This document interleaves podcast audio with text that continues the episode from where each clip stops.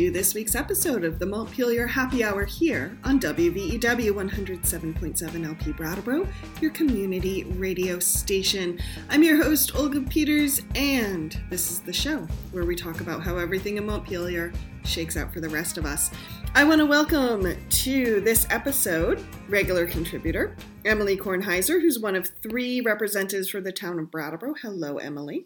Hello, Olga. Good to see you today. It's good to see you too. And I also want to welcome Senator Jeanette White, who is one of our senators from Windham County, as well as Molly Stoner, who is one of our brave teachers who stands in front of a room of nine year olds, which we were all talking before the break, terrifies the majority of us. So, Molly, thank you for, for being here today. And we want to update listeners on what has been happening around the pension discussion and efforts to fill the funding gap that exists right now in the state employee and state teacher pension funds. The reason Jeanette and Molly are here today is they were both members of, and bear with me, folks, because this is a mouthful, the Pension Benefits Design and Funding Task Force. Jeanette was the co chair. Molly, I believe, was representing the Vermont NEA. So, so glad you can both be here. I'm just going to give a very quick lay the groundwork, and then I would love if we could dive in to start updating listeners. But basically, the task force started meeting last July, and I believe you held just under 20 meetings between now and January, and I think it was on January 10th. The task force submitted um, its final report and recommendations for for both the pensions and just a sampling of recommendations in the report include things like modifying the cost of living adjustment and increasing contributions from the employees and the teachers, appropriating some one-time funding to help raise kind of catch up on what's been underfunded, allocating some general fund money in the in future years to help kind of again bolster the the funds. And then also create a department of corrections benefit group too which i would love to hear more about at some point about why that recommendation is there. So that's just kind of the really broad framework.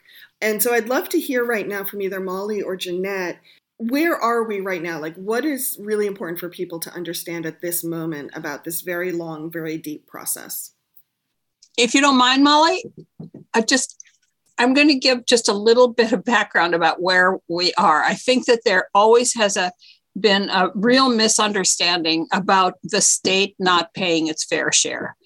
And it is true that there was a time when the state didn't pay its full obligation. That is absolutely true.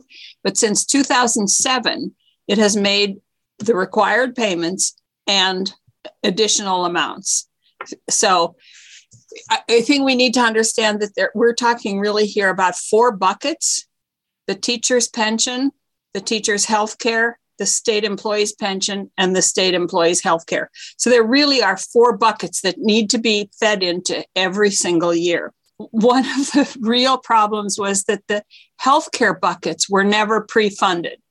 So, what that meant was that if the healthcare bill, for example, for the teachers for the year 2014 was $2 million. $2 million came out of the general fund. There were no, it wasn't funded at all. There were no investments to help with that. Everything had to come from the general fund. Can so, I, can I, can I yeah. back up even further? Yeah. So I just want to make sure our listeners understand that the state sort of carries the responsibility for pensions for state employees and for teachers because teachers are the sort of school district's responsibility for those is held by the state. And then, um, in addition to sort of the regular pension payments that come as part of that, retired folks also retain health benefits similar to sort of the health benefits, right. some level similar to the health benefits that they had while they were employed by either the state or their school districts. And so, those are sort of the buckets that Jeanette's talking about. They're the responsibility for paying the regular pension payments for those Vermonters who have served our state and for the healthcare benefits for Vermonters that have served our state. Thanks. That is, it is. And there's some debate here, and we'll continue this debate about how much for teachers should be coming out of the general fund and how much should come out of the education fund itself. But that's an ongoing conversation. So I don't think we should we should go there. But we have now started pre-funding the healthcare buckets, and we are putting more money into the pension buckets. so I, I know that that sounds pretty stupid to talk about them as buckets, but that is what wasn't happening and what is now happening. And we also have to look at the assumptions that were being made that about the demographics. And what we found is that the assumptions that the actuaries were making were inaccurate because more people were retiring and living longer, which increased the pension payouts and the healthcare payouts. So we needed to adjust the both the assumptions and we needed to uh, so that's where the increase in contributions and the cola adjustments help Can with those. one more time? Yeah yeah. One more like one more deep framing? You know i, I have to say molly and i have been so immersed in this for so long that I forget that everybody doesn't know the same things we know. Yeah, we, we so Molly, were you going to jump in? Well, I was just going to say we might want to go a little, uh, take our, our lens out a little mm-hmm. further mm-hmm. because I'm hearing some, what to me feel a little bit like details around COLA and whatnot, because that's sort of the end of the process and the agreement we came to. But basically, a couple things happened. Like, like Jeanette said, the state was finding itself in a situation where the projections of money that was going to be owed on the pensions was considerably higher was going to make the payments annually have to be higher and higher in order to to be able to pay off debt and also to keep the fund healthy. And so that was an issue already. Demographics were an issue already. And then with the way that actuarial math works, there sometimes needs to be an adjustment made. And so there was an adjustment made a year, uh, I don't even know exactly how many months ago, but somewhere in the year to two ago that made the actuarial math reflect reality a little more closely, where people were, or the assumption was that we were going to be getting 7.5% return on the money that was invested, and that was dropped down to 7%. And when you're talking huge dollars, that has a huge effect on the long term liability, the amount of money that's owed over, I think the, the window they were looking at was through 2038. And so that meant that the annual payment that the legislature was going to have to come up with was going to rise significantly. And so there were a lot of factors at play. Some was the underfunding that Jeanette had referred to from 1979 to 2007, I think all but four years of that. Some was this demographic change that was people living longer. Also, the number of teachers in the state had dropped, and so the amount of money going in was less than expected in some of those assumptions. And then there were issues with the investments themselves and how they were returning, and so they had we had to look at that as well. And that's something that the legislature did and created some some systems that will allow for closer inspection both annually and every three years instead of every five years moving forward. So that, that's sort of a i think i've backed out you know further away from the problem and now maybe we can get into to details. I think that's helpful. I want to back out even further Oh dear, oh dear. How no, we're back at July now. No, no, not back further in time. I just want to make sure that we explain no. how a pension fund works. So, not like the deep math of it, but just like the basics of it. So, mean- Vermont has this big old pot of money that we call a pension fund, and it's managed by some people that are not legislators. That's sort of a com. It's a board, and so that money is managed by this group of people. And the way money gets into the fund is that folks who are working pay into that fund while they're working, and the state pays into the fund regularly in some loose matching quality. And the idea uh, is that the money that the people who are paying in gets invested and there'll be enough returns on that to essentially pay for those folks in the future when they're retiring. But the folks who sort of, as Molly said, the folks who paid in in the past are now retired, and there's more of them than the people who are paying in now. And as Jeanette said, the demographics are sort of different than we understood. as a college educated white woman, I'm very grateful that I'm probably going to live forever. And okay. most of the teachers are also college educated white women who might also live forever along with me. And so that changes our demographic assumptions in these years. And then the investment returns, as Molly said, were different than folks thought they were. But the basics of the fund, I just sort of want to make sure that everyone understands that, like, it's just basically this pot of money that sits there. And because it's really important that it stays quite full, because the more that's in there, the more returns we have on it in order to pay for the actual day to day needs of retirees, those payments that are going out for retirees. So that's my 80,000 foot for someone who's never thought about pensions before in their lives. Okay. And just one little clarification on the health insurance piece that I wanted to say earlier is just that the most of when the health insurance is something that the legislature has to cover is until the age of 65 when Medicare kicks in. So eh, we, we talked a lot also about that time frame and where retirements happen and whether there are ways to incentivize keeping people in until 65 but not as a you know one of the big issues with the original plan was the the part of the plan was to ask teachers to work longer you know which you know for for myself for example that was going to mean seven more years in the classroom when I thought I had about five left. So that was something that I think teachers really said, Whoa, whoa, whoa, do you guys understand what this job is like? you know, that was one of the things that motivated me, honestly, to, to get involved in the issue. So thank you, Molly. Yeah. I will say that the task force. Do you do you want to talk about the task force at all? I think it would be helpful to understand who was on the task force as a starter. So the task force was set up, and and I will say this right up front that the one of the things that I think we learned, I mean, uh, we always knew, but didn't always pay attention to, is that when you're dealing with issues, you have to have everybody at the table. You have to have everybody who's impacted at the table to have the conversation. So, I, I, mean, we all know that, but sometimes I think that's forgotten when we're just trying to get things done. So, what happened is that last year in Act, Molly was at 75. I think I can't remember numbers, but I think it was yeah. 75. Yep. We set up a task force made up of 12 people. So there were two senators, three House members, three NEA representatives, two Vermont State Employee representatives, and one Vermont Troopers Association. They're part of VSEA, but they have a separate bargaining unit. So that made, and then, so that was six and five. And then the commissioner of the Department of Financial Regulation, who was there representing the administration. So this was a 12 member group.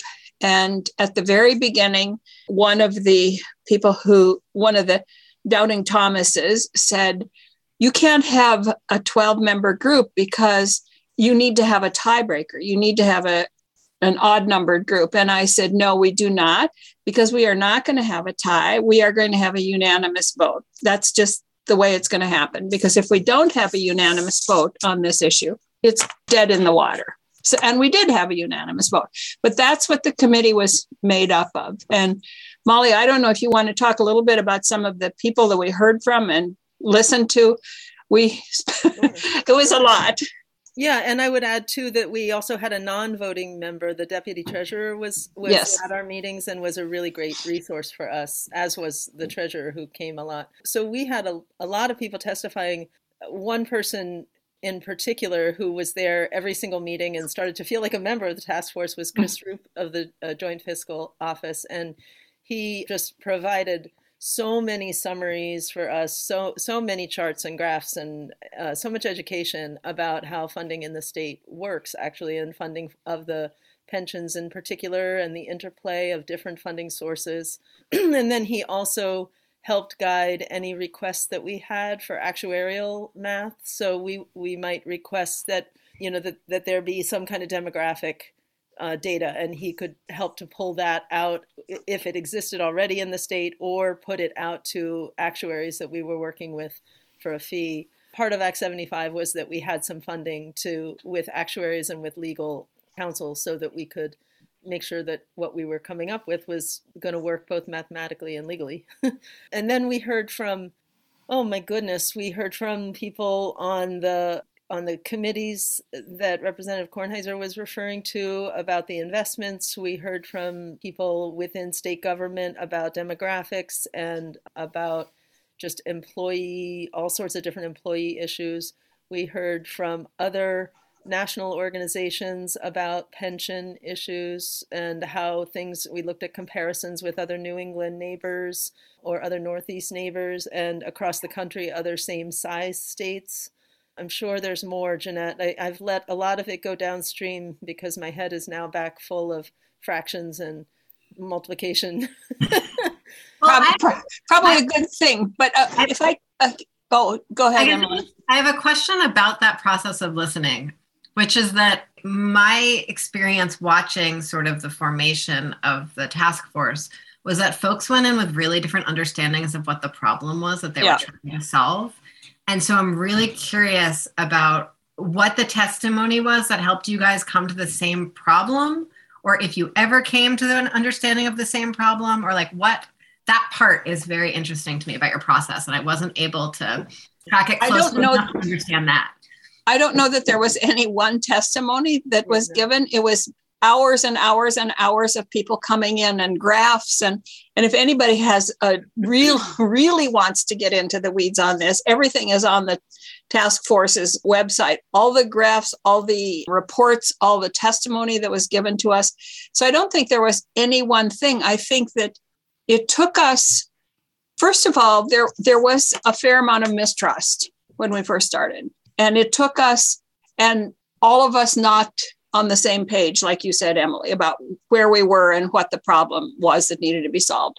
And I think that that understanding just came through listening to people come in and testify and listen to, to people giving us reports and graphs and and we we really heard from everybody that anybody wanted to hear from. We were pretty open about that. And kind of the way the process worked then is that kind of once we got to the point where people felt pretty the interim report that we produced was a group effort that said this is we know now this is where we are. This so there was that common understanding.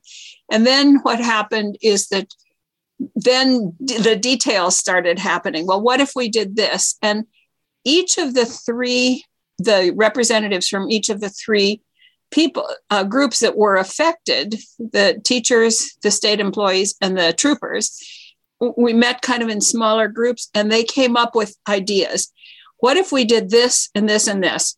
And then that would be what, what molly was referring to that would be sent to the actuary and they would come back and say that's not going to work. You got to look at this. You got to tweak this. You got to tweak so then they would come up with another set of proposals send that to the actuary. I think we went through that process three times. Am I right, Molly? So that the final was the came from the third actuarial reports. Well, it's a little hard to say because there were pieces of different yeah. ones. Like when the actuarial reports come back, they basically say, if you do this, you'll save mm-hmm. this amount of money. And then so sometimes we tweaked bits of of a, maybe the first or second one, and then there was a piece that came in the end later, much later, that was for the Vermont state employees.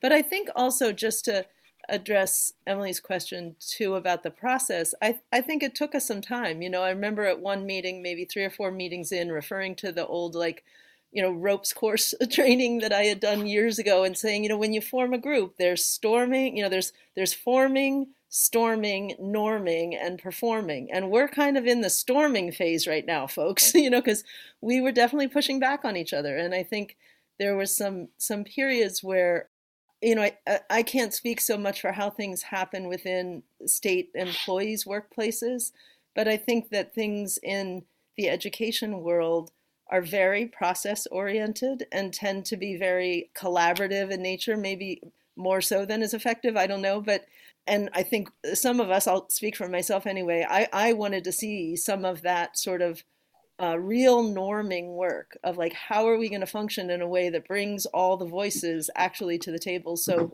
you know we asked for things like forming agendas collectively. So then we made um, time at the end of every meeting sometimes earlier in the meeting to make sure we were addressing the next meeting's agenda setting. And i think that you know that might seem like a little thing but i think it's quite significant because it basically says every voice matters and and we don't have like a leader creating an agenda, but we have, you know, all these people saying, I really want to see X or Y.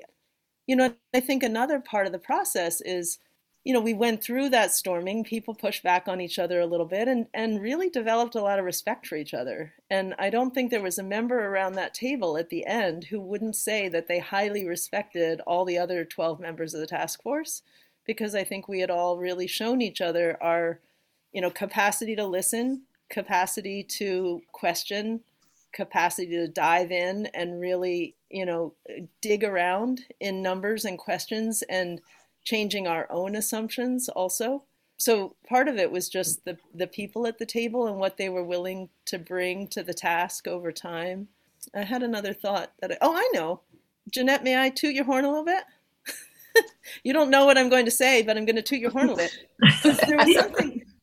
Well, there was something that you did that's just probably in your nature that I think was really significant, and that is at one point midway through, Jeanette started keeping a list of all the ideas that she was hearing from people, like every idea people had about what might con- contribute to the solution.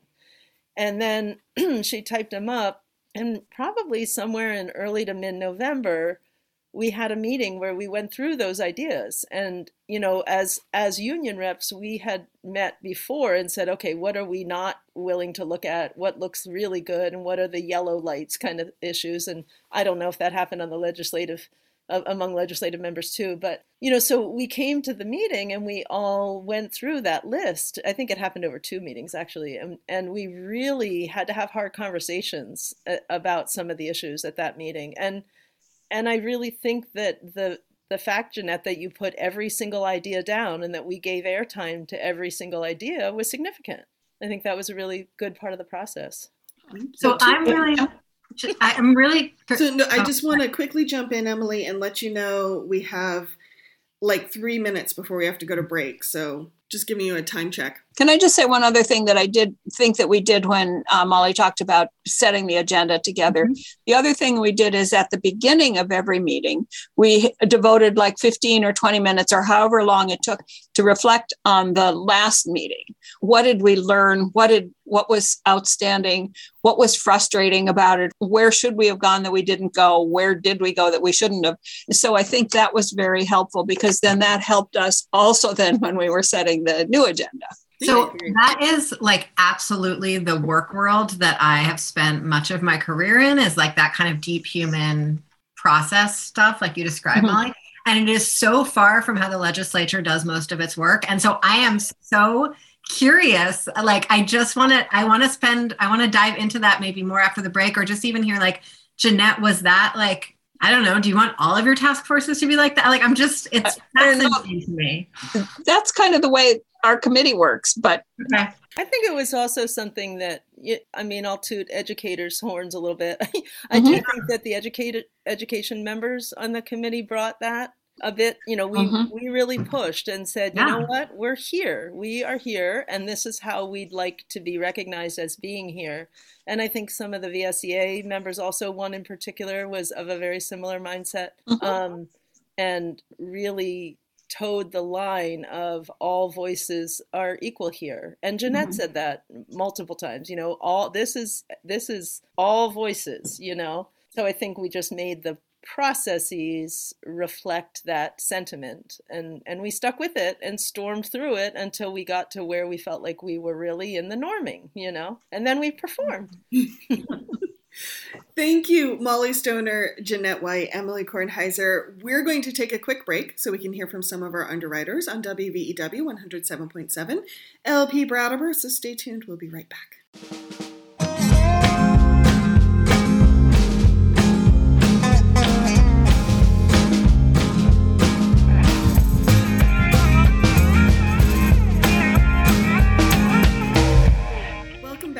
Second half of the Montpelier Happy Hour here on WVEW 107.7 LP Brattleboro, your community radio station. If you're just joining us, I am your host, Olga Peters, and I am speaking with Representative Emily Kornheiser, educator Molly Stoner, and Senator Jeanette White from Windham County. We are talking about pensions in the state.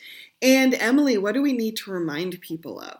Well, the views and opinions expressed here on the Montpelier Happy Hour are those of the host and the guests separately. They are not the views and opinions of the radio station or the TV station or anyone's employers or partners or anyone else they talk to throughout the day, just those of the hosts and the guests. Thank you very much. Let's dive in. I'd love to hear what some of the components are in the final report and the recommendations going forward, just so we can kind of let people know what's on the table. Sure. Well, so at a certain point, probably I would say mid December, it became clear that it was time. Jeanette had, had talked about how earlier in the process, at one point, we split into groups and started looking at some of the nitty gritties of our particular groups. And I would say it was probably mid to late December, it became clear that we really needed to do pretty much the rest of the work in our individual groups because our pensions were structured quite differently there were a lot of things that were different between the state employees and the teachers, which I could go into, but I don't know that we have time for it. So you can let me know if you want more detail. Um, so we started meeting in smaller groups to sort of iron out the details, and we also met with some representatives who hadn't been on the pension task force but knew more about the funding sources and the budgetary process, and they helped us think through some pieces too got back some critical actuarial uh, numbers, and so we were able to start chewing on how much we could be cutting down the ADEC, which is the amount of money that the legislature needs to raise for the pensions in a year. And so, you know, we again, Chris Rupe helped tremendously through this process. And what we came up with is a real balanced approach. And it included on the teacher side, which I can speak to more specifically. The the VSEA side, I'm not sure I have all the details down because I wasn't part of those final negotiations. But on the teacher side, we ended up with 125 million in uh, one-time monies. The Act 75 had put aside 150 million. And the idea was to split that 75 and 75 between the two unions and then another 50 was found for the teacher side, in part to make up for those years of underfunding. We had had projections drawn up by the treasurer's office about what that underfunding, what portion of the shortfall that underfunding might have come to and the estimate was between 350 and 400 million and so we were asking for more than the 75 to help to begin to help make up for that and so it was 125 million in one time money. There is also a growth period, I think, of three years to a point at which the, there would be 15 million each year in addition to the ADEC to go in, again, to in part make up for some of that underfunding. And then if there's a surplus in any given year, 25% of that sur- surplus would also go into the pension fund. So that the, the surplus the surplus isn't a surplus in the pension fund the surplus is right. if the amount the revenues exceed the expenses in the state then there that if there is a surplus there in did the I, general sorry, fund. Did I say in the pension in the general fund? Okay, in the general you. fund. Sorry, did I speak? I, I might have misspoken there. Sorry about that. No, no that, that 25% would would then go into um, the pension. And then on the teacher side, what we did is we took teachers were paying either 5% or 6% of our salary annually into the pension fund depending on when you were hired. And we uh, we were working at least in Vermont NEA had its own internal task force that we got feedback from. The three reps got feedback from them along the way. And one of the things that that internal task force felt very strongly about was was that any contributions would be progressive in nature because mm-hmm. what had ended up happening with the 5 and 6% is that the teachers who had been there longer and were overall making more were paying 5% and the newer hires who were overall making less were paying 6%. So we actually created something kind of similar to the federal income tax where we looked at the, the first $40,000 would be, we would pay 6% on that. And mm-hmm. then we'd pay, I think I have the chart somewhere, but it was 6.75 maybe on the next 20,000, et cetera, stepping up to, there were five tiers. Oh, and that that is going to, that'll be phased in. We had, uh, you know, here's an example of the negotiations. We had originally t- talked about a five year phase in, and we needed to step that back to three because it wasn't actuarially getting us where we needed to be. So we said, okay, we can step it back to three years. Mm-hmm. And so we're, you know, we're paying significantly more into it now. Where some teachers who were paying five percent will be paying over seven in a couple years, and that's part of our contribution. The other part of our contribution has to do with COLA, uh, the cost of living increases, where we used to have a 12 month freeze. So after you retired, your COLA, your COLA would stay the same for 12 months, and then you would start receiving a COLA, or your your pension would stay the same, and then mm-hmm. you would start receiving COLA. We upped that to 24 months, which results in an actuarial gain for the system. And teachers have always had a 50% of COLA part of our pension, whereas state employees had 100% of COLA. And so that was one of the things we talked about in our negotiations. And what we decided is that we would engage in sort of a risk share where teachers would remain at 50% of COLA until the the health of the fund became 80%. It's been more like 50, 51. It's up to 52.7 after last year's strong numbers. But when it gets up to 80, we'll start to increase 7.5% each year until we're also at 100%. percent mm hmm So we're, we're taking some hits in COLA in the short run in terms of, you know, not having any COLA for the first two years now, and also only receiving a zero to four percent instead of a one to five percent. But then there's potential for that slightly higher percentage of COLA if the health of the fund is strong, and that's what we all want. So, mm-hmm. and and I would say that the state employees plan is very similar. It it's not exactly the same, mm-hmm. but it's similar. Jeanette, I don't know if you have the details of the state employee. There's so oh, different, different, groups too. Yeah, no, I I there's just way too much detail. I think that if people want to see the detail, they can go to the the website and look at the actual report, which has the detail in it, so everybody can see. Because there's, I mean, we're talking here about actually a couple different groups. We're talking about the judiciary, the judges, the group, what is known as Group F employees, which are the regular, most of the state employees, and then the troopers, which is another group. And so, oh, and I'm I am so I'm the all of them did the much of the same things. Adjustments to COLA, adjustments to the employee contributions, changing the amount of time before things kicked in, but they were all pretty similar. So I am going to just mention one thing that you brought up earlier, Olga, was the mm-hmm. group G, because you you mentioned that. And what group G is currently corrections frontline corrections people have really, really difficult jobs. And we know that. And they're, it's a pretty dangerous job. And so, what we're trying to figure out is can they have a different group than just the regular state employees that is more similar to what the law enforcement has?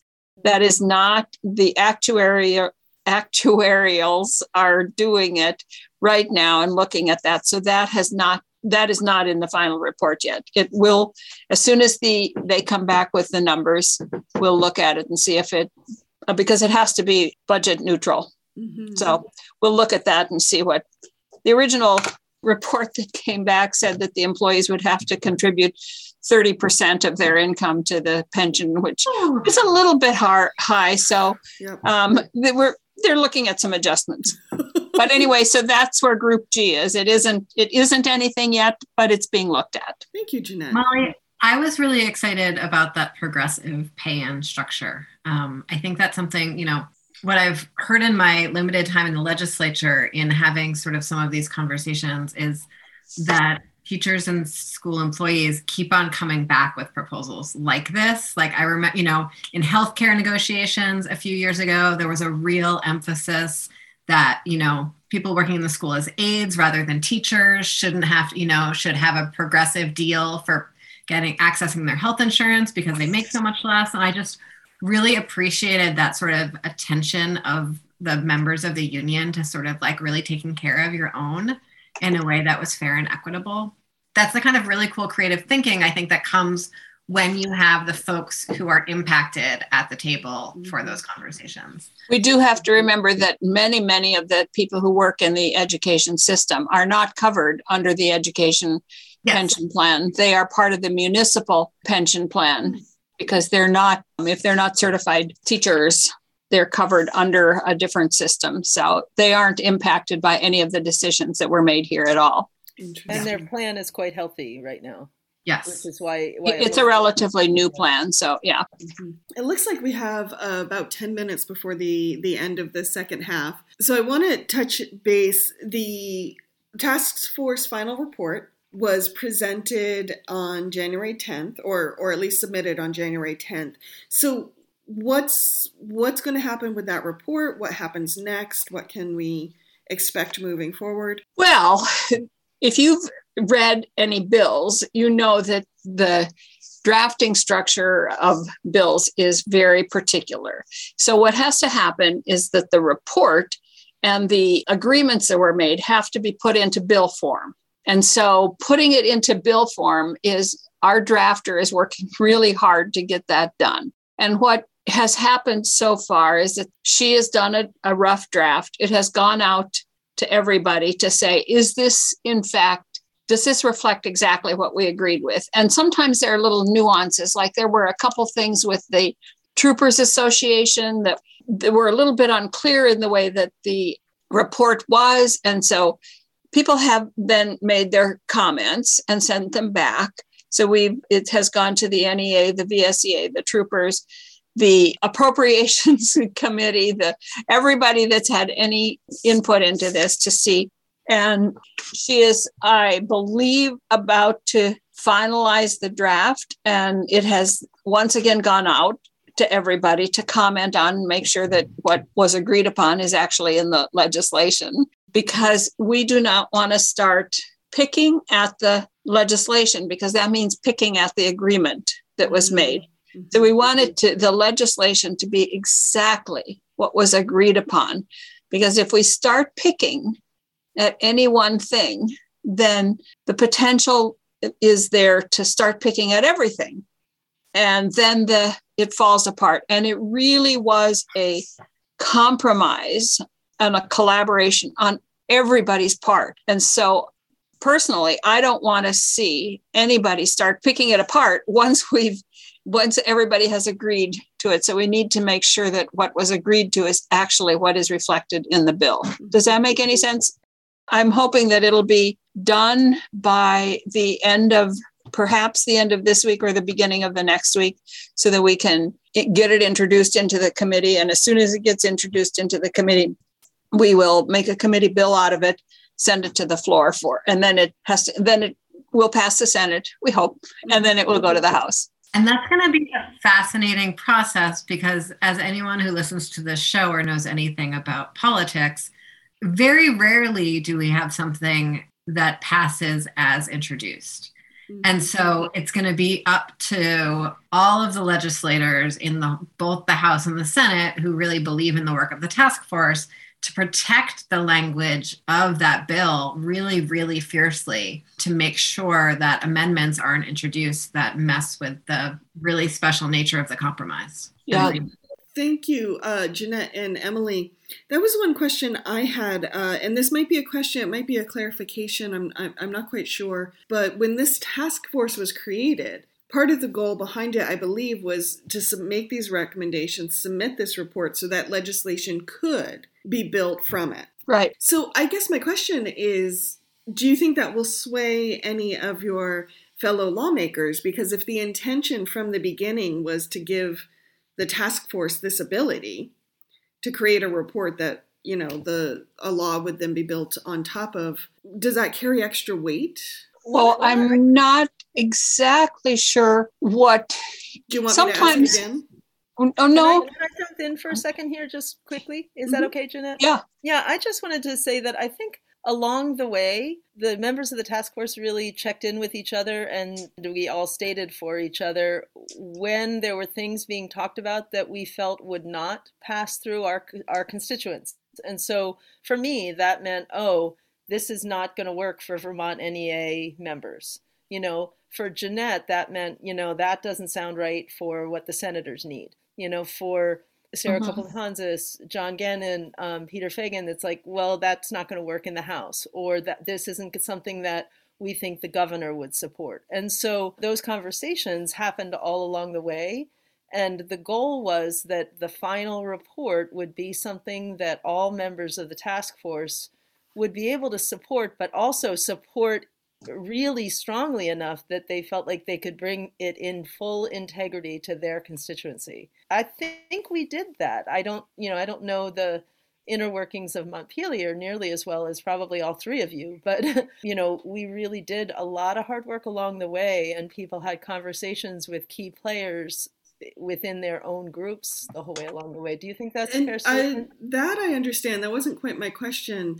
I understand that the task force has come to consensus, but now it has to go through the legislature. And I think what Molly was saying about the task force's consensus is that each of the legislative members of the task force were sort of speaking for their whole body. And hypothetically, we're constructing things that could pass the whole body that does not that doesn't mean it's going to be easy to keep people's little fingers off of it because everyone thinks they can do better mm-hmm. than this group that worked for six months because that's an you need to have a certain level of ego to be a legislator we've talked about that before and so it's going to take a lot of really strong leadership and a lot of really strong respect from of legislators for the work of the task force to be like you know, I'm not going to try to amend this by adding another revenue, by adding a new revenue source. I'm not going to try to amend this by, you know, cutting this little piece because the teacher that's my next door neighbor told me they would prefer it this way. Or it's, you know, it's mm-hmm. going to take a pretty profound degree of self control on the part of House and Senate members to say this is as good as this can be today and to pass it through. And I think a lot of that's going to sit with the respect that we have for the folks who sat at the table and Molly is right. We've been we haven't been ignoring all those people out there.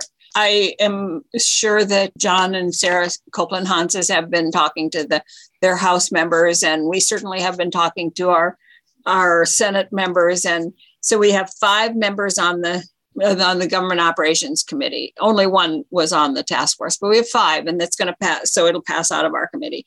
Then there are seven members on the appropriations committee, and they've already been taking testimony on the on what the state appropriations are going to be. So you ha- have now hopefully 12 people who are strongly supportive of this bill, and we just need to make sure that, as Emily said, we can keep people's little fingers out of it.